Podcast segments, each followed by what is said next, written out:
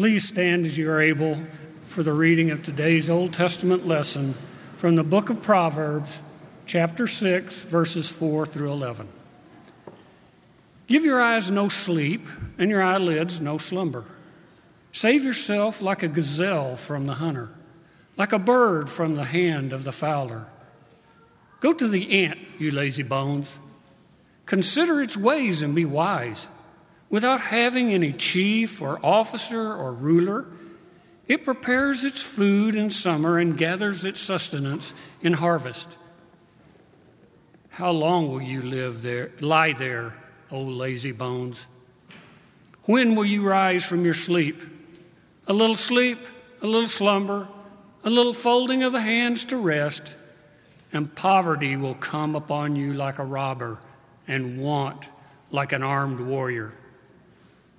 This is the word of God for the people of God. Thanks be to God.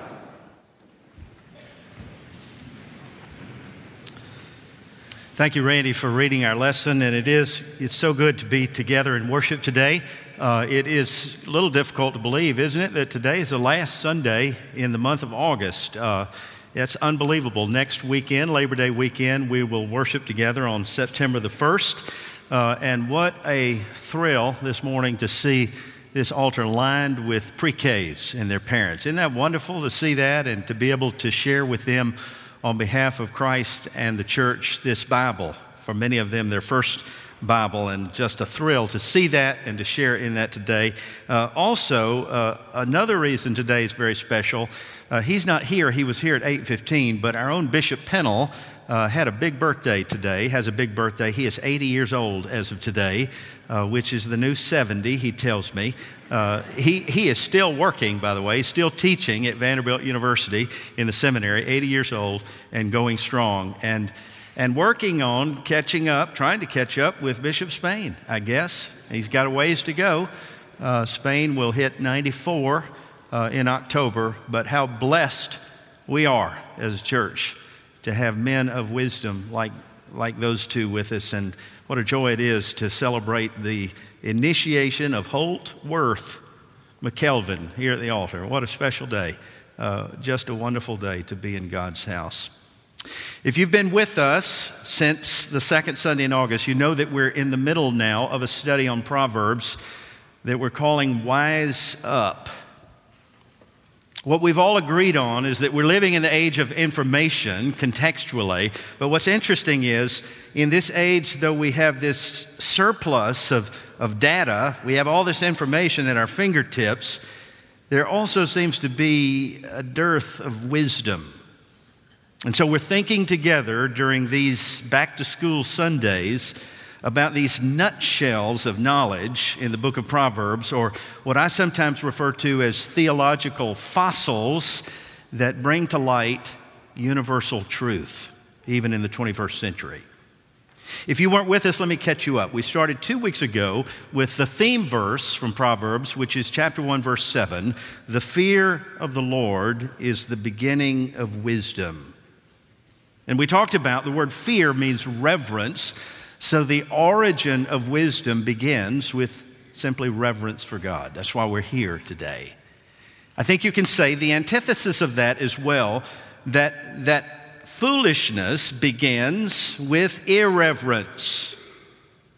That is, when I become irreverent towards God, I begin to neglect God's creation and then I begin to ridicule those made in the image of God.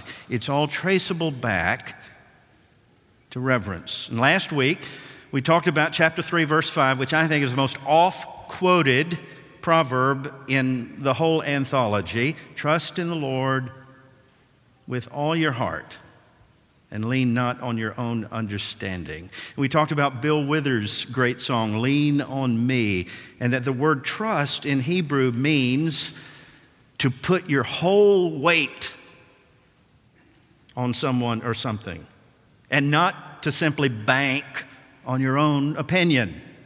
That we need the perspective of others and not simply our own insight.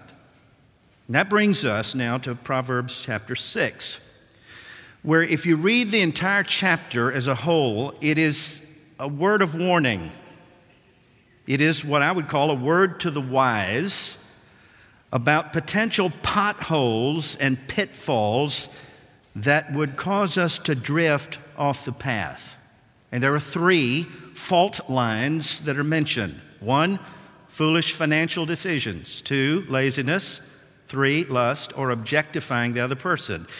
I'm going to talk about one and three a little later in the series, but today I want us to look at the middle section, the middle issue. By now in this study, you may have noticed that in Proverbs, all of life is spiritual. Now, that's not the way that we look at it in our culture. We tend to compartmentalize our lives. So, what we do is we, we have our business here and then we have our religion there. We, we, we have the secular and, and the sacred, and we separate those. That is not true within the Hebrew mindset. It's all spiritual, all of life is sacred. Not just the extraordinary parts of your life, but the ordinary, the, the mundane, the simple parts of life, like, like the way you work, is a witness to God. It's a mark of character. The way you play, the way you shop, the way you drive. Hello. Is a witness to something. The way you talk, the way I treat my neighbor, the way I love my spouse, the way I treat my enemy, my opponent, the way I raise my children, the way we manage our money, the, the way we share our money, the way we use our time. It's all spiritual. There's no division of, of sacred from secular, it's all spiritual. Proverbs 6 begins to address the work ethic how we work. I'm reminded of Robert Frost, who once said, The world is full of willing people, some willing to work, the rest willing to let them. This is about work ethic. And wouldn't you agree that how you work, the way that you work, not just what you do, but the way you do it, is actually a mark of wisdom and character? And so Solomon who authorized these proverbs, is speaking now to the moral benefit of work and its inherent ability to strengthen our character. Now, is it just me, or does this seem an appropriate topic for today, just a week out from Labor Day? And by the way, isn't it interesting that we celebrate Labor Day by not laboring? And by the way, I'm not complaining. I don't intend to lift a finger on next Monday but God is blessing labor. My best friend in the ministry, whose name is, is Dee, retired two years ago, much too early, I think, at 61. I haven't forgiven him for it. And I called him recently and I said, uh, Brother, what's on your agenda today? And he said, Nothing. I said, I thought you did that yesterday. He said, I didn't finish. And I reminded him what I've reminded many people here that according to the scripture, I have, y- I have not yet found the retirement plan for discipleship. I mean, you think about it, Abraham was 75 when he took off, Moses was 80. Uh, there is no retirement plan from discipleship. Well, there, there may be, but it involves a eulogy. But beyond that, there is no retirement from the work of the kingdom. I've had friends who who retired and, and everybody found out about it and asked them to do something, and they got so busy that some of them had to go back to work in order to get a vacation. But God blesses work. In fact, work is God's idea. That's interesting, isn't it? Now, some folks think that, that work is something to endure, that it's a curse, that nobody really wants to work, but according to the scripture in the book of beginnings, Genesis, it's a gift. And it's a part of the created order. Genesis 2:15 says that after God created man and woman, he put them in a garden. What for? To work, to till and to keep it. So it's God's idea. And if that be true, and it is, then as sons and daughters of God, who are made in the image of God, we as offspring of God, we too have the capacity to be productive. We have the ability, the DNA to be innovative and industrious, and it's, it's a blessing to be able to work. It was only after the fall, remember, that this gift became burdensome and frustrating. But the fact remains that the capacity to work is the gift of God.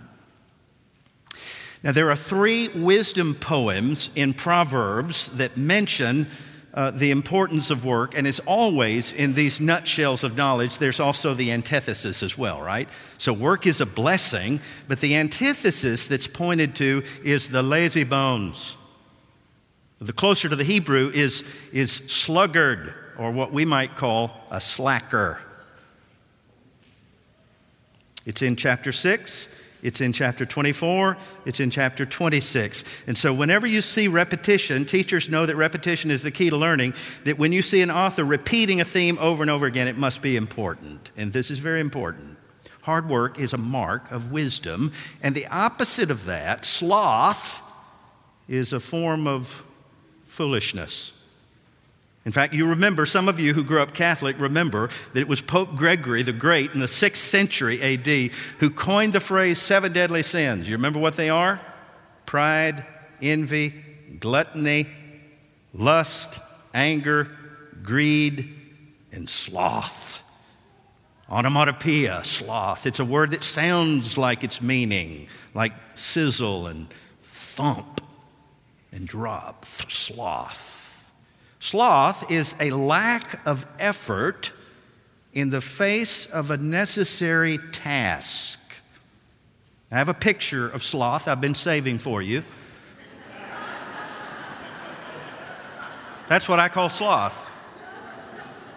Apparently, whoever was lining the road just didn't think it necessary to clean the debris, so just painted around it sloth. Does the name Ronald Acuna ring a bell with anybody? You know who that is? Ronald Acuna, all star outfielder for the Atlanta Braves. I grew up a Braves fan. I used to listen on a transistor radio in the, in the nighttime as a little boy to Milo Hamilton calling balls and strikes. And boy, he could paint a picture with his narrative. And Uh, Ronald Acuna, 21 years of age, is having an MVP season. He reminds me of Henry Aaron, right? He's like a young Henry Aaron. He's in the 30 30 club. He has, he's already hit 30 home runs this year, and he's stolen 30 bases. So this young man is fun to watch, uh, just powerful, speedy, fast. He made a mistake last Sunday afternoon. They're playing the Dodgers. Acuna hits a ball that appears to be going over the fence. It's going to be a home run. And instead of running to first base, he just stood there and admired the ball.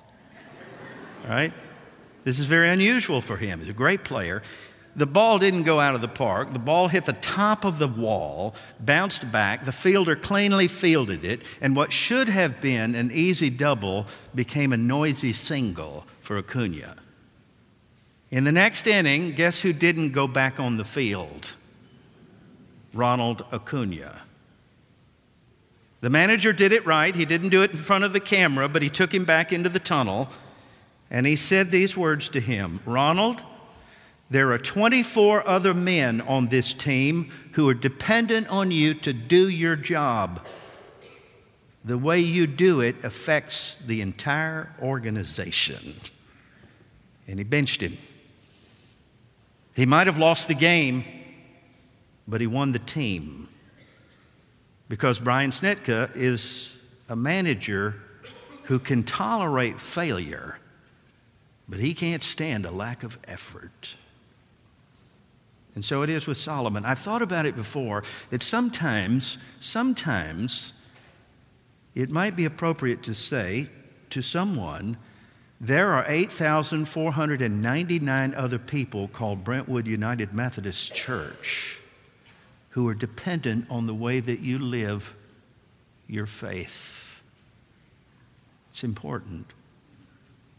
Now, to help us get this point, I love this. What, what does Solomon do? He points to nature, right? Richard Foster, the great Quaker theologian, said there are two books by which God reveals God's self. One is the book of Scripture, One is the book of nature. Nature has a lot to teach us. And so Solomon says, chapter 6, verse 6, take a page from the ants.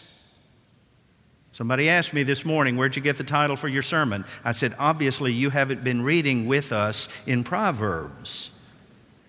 Take a page from the ants, you slacker, lazy bones. Consider her ways, which are very wise.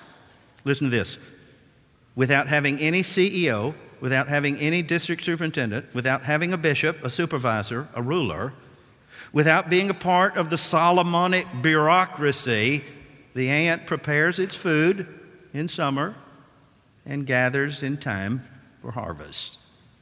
In other words, she's a self starter. He lacks no initiative.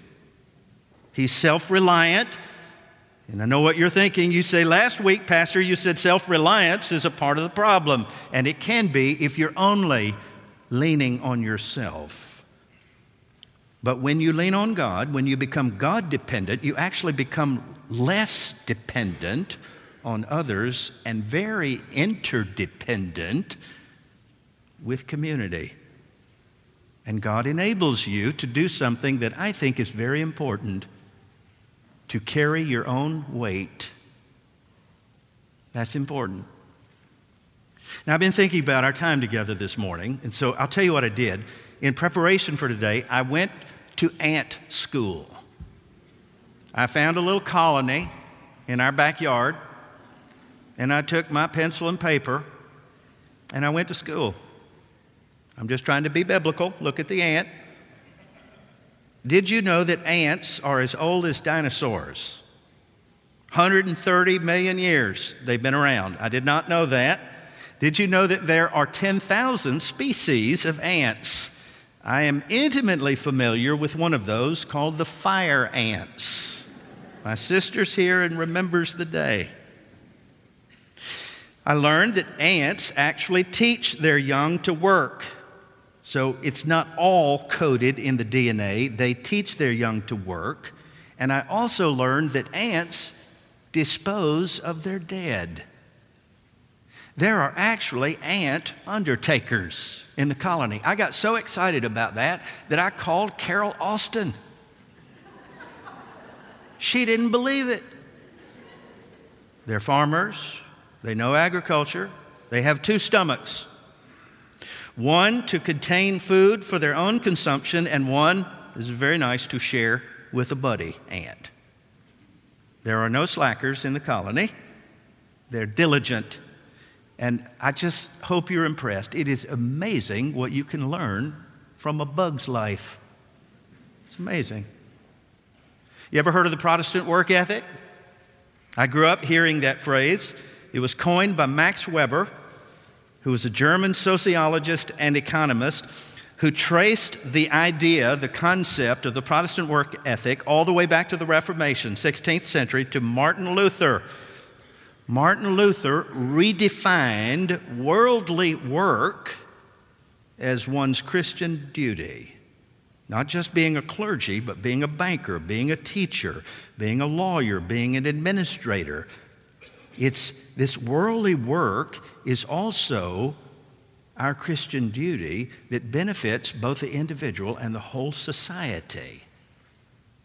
There was one day a cobbler, a shoemaker, who wasn't sure this was true, and he came up to Luther and said, uh, How do I make shoes for the glory of God? And Luther said, and I quote, First of all, he said, Make a really good shoe and then sell it for a fair price. That's it? I never knew that making a shoe could be a testimony to one's faith. But Solomon says it can. I'll tell you somebody else who said it can. Dr. Martin Luther King once said that. He said, Whatever you're doing, consider it something having cosmic significance as it is a part of the uplifting of humanity. No matter what it is, no matter how small or unimportant you might think it is, do it and do it well and do it right. If it falls your lot, he said, to be a street sweeper, then go out and sweep streets like Michelangelo painted pictures. Sweep streets like Handel and, and Beethoven composed music. Sweep streets like Shakespeare wrote poetry. Sweep streets so well that one day the host of heaven and earth will pause at your doorstep to say, Here lived a great street sweeper who did his job really well. It's all spiritual. Even our work is a testimony to God's grace. The apostle Paul said it like this, whatever you do, this is Colossians 3:23, whatever you do, work at it with all your heart as working for the Lord and not for human employers. Just look at the ant. now, as important as this lesson is, when I read these words and when I hear it in our context in Williamson County, in Brentwood, Tennessee, honestly, I think sometimes we have the opposite problem. I don't know about you, but I'm just saying for me, I don't know too many slackers in this group today. Uh, there are two or three of you.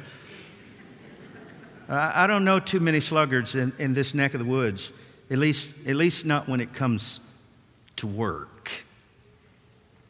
There are a lot of overachievers here. There are a lot of people who are just overloaded. You go to work tomorrow, you're already overextended, you're, you're overcommitted, and you're overstressed. Even our children, and I talked to Adam about this, even our children, our teenagers. And so I come to the point sometimes where I'm not just concerned about idle hands, I'm worried about burned out souls. And sometimes, frankly, it's not diligence in your work you need, it's rest, it's Sabbath. And I'll tell you, it takes wisdom to know which is needed when. It's not just output that we need, it's input. We live in a culture of accomplishment, and it's a wonderful gift. We live in a society of affluence, of production, of success. And the truth is, sometimes you need less on your plate, not more, so that we can become diligent about essentials, not accessories. I, I think of the Mary Martha story. I love that story. Martha, you remember, one of the sisters, they were related to Lazarus, Jesus raised from the dead. Martha worked her fingers to the bone. She was a planner. Oh, she was type A. In fact, she knew Jesus was coming early on, and she'd been working on the menu for weeks, and she wanted everything to be right. And she was the only one in her mind, in her family, who knew what right looked like. In fact, Martha lived by the proverb if you want something done right, you got to do it yourself. That's not in the Bible. That's 2 Martha chapter 3. She was the responsible one, and she let everybody know it. And she rolled out the red carpet. She got out the fine china. She put on the dog. And she did it all by her lonesome, all by herself, with almost no assistance from her sister Mary. I think at one point in the story that Martha was kind of enjoying her own victimhood a little too much when she complained to Jesus. Teacher, she said, obviously you don't care about me. Obviously, you don't care that my sister has left me to do all the work by herself, by myself. Please tell her to help me.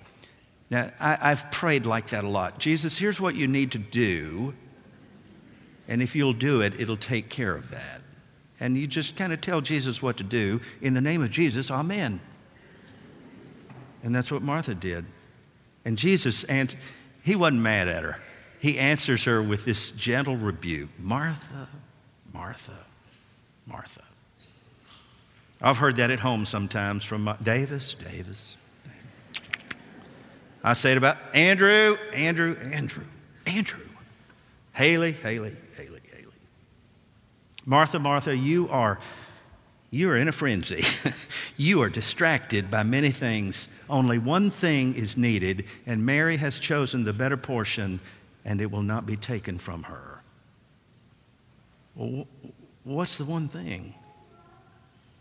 What's the better portion? Sitting at the feet of Jesus. That was Mary's food. that was her bread. That was her substance sitting at the feet of Jesus, and Mary ate every crumb. She was diligent about that.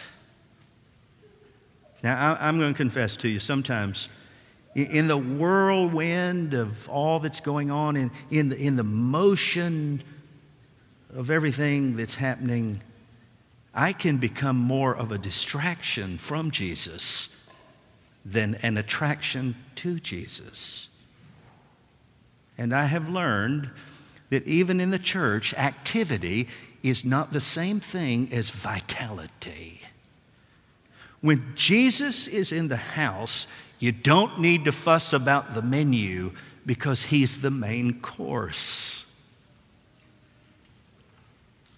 By the way, did you notice that this story, Mary Martha, comes right after the Good Samaritan story? And in that one, the theme is don't just sit there, do something. But the theme in the Mary Martha story is don't just do something, sit there. Be still. And wisdom knows the difference which is needed when.